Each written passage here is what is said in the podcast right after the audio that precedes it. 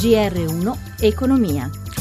Buongiorno, ben trovati da Luigi Massi, borse europee in terreno negativo, ma ci dice tutto Maria Giovanna Lorena dalla redazione di Milano. A te. In effetti sono deboli le borse dopo alcune sedute al rialzo. Il piano di riforma fiscale di Trump non ha scaldato Wall Street e il clima di incertezza si è diffuso prima in Asia e poi fra le piazze continentali.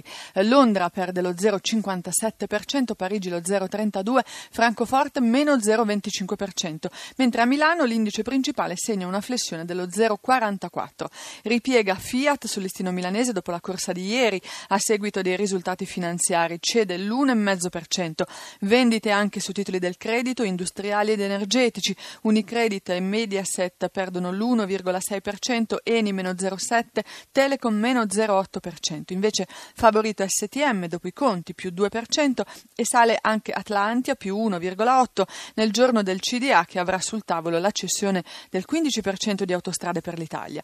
A Francoforte è in corso la riunione del del direttivo della Banca Centrale Europea previsti invariati i tassi. L'attenzione si concentra sulla conferenza stampa del presidente Mario Draghi. Spread tra BTP e Bund stabile a 196 punti base, euro in bilico sulla soglia di cambio di 1,09 contro dollaro. Linea Roma. Grazie Lorena per questa panoramica. Noi cambiamo argomento. La Commissione europea prova ad imprimere una svolta in campo sociale con particolare riferimento ai congedi parentali e non solo. È ancora alto infatti il divario tra l'occupazione maschile e quella femminile, ma l'Associazione delle imprese europee già insorge e parla di misure che farebbero perdere competitività. Americo Mancini.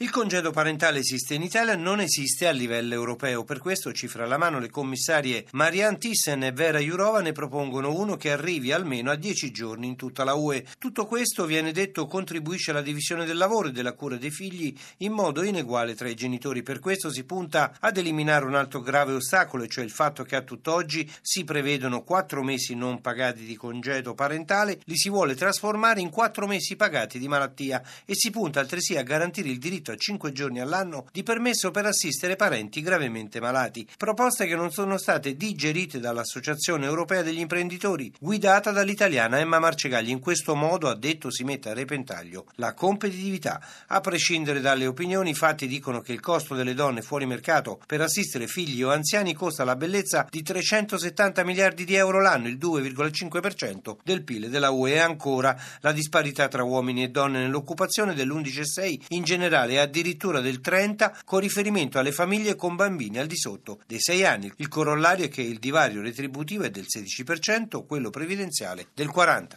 In corso fino al 28 aprile l'iniziativa Riciclo Aperto, una campagna del Comieco, il Consorzio Nazionale Recupero e Riciclo di Imballaggi a base cellulosica, per far conoscere ai cittadini il ciclo e il riciclo della carta. Sulle novità di quest'anno Gelsomina Testa ha sentito il direttore generale Carlo Montalbetti. È una iniziativa che dura tre giorni con la quale noi impiamo in tutta Italia 110 impianti e permettono alle famiglie alle scolaresche di toccare con mano che cosa succede dopo quel piccolo gesto quotidiano che è la raccolta differenziata di carta e cartone. Quindi hanno la dimostrazione di come si può rigenerare dando nuova vita attraverso la raccolta a questo materiale naturale che è carta e cartone che si trasforma in imballaggi, in scatole, in, in sacchetti, in carta per riviste e giornali. Quali sono le novità di quest'anno? Intanto l'estensione degli impianti, abbiamo raggiunto come le dicevo i 110 impianti, l'anno scorso non erano 100, quindi praticamente tutto il paese è coperto e abbiamo poi una serie anche di iniziative di carattere se vuole artistico per dimostrare le mille funzioni della carta soprattutto nel campo anche della creatività e dell'arte, in particolare ricordo Roma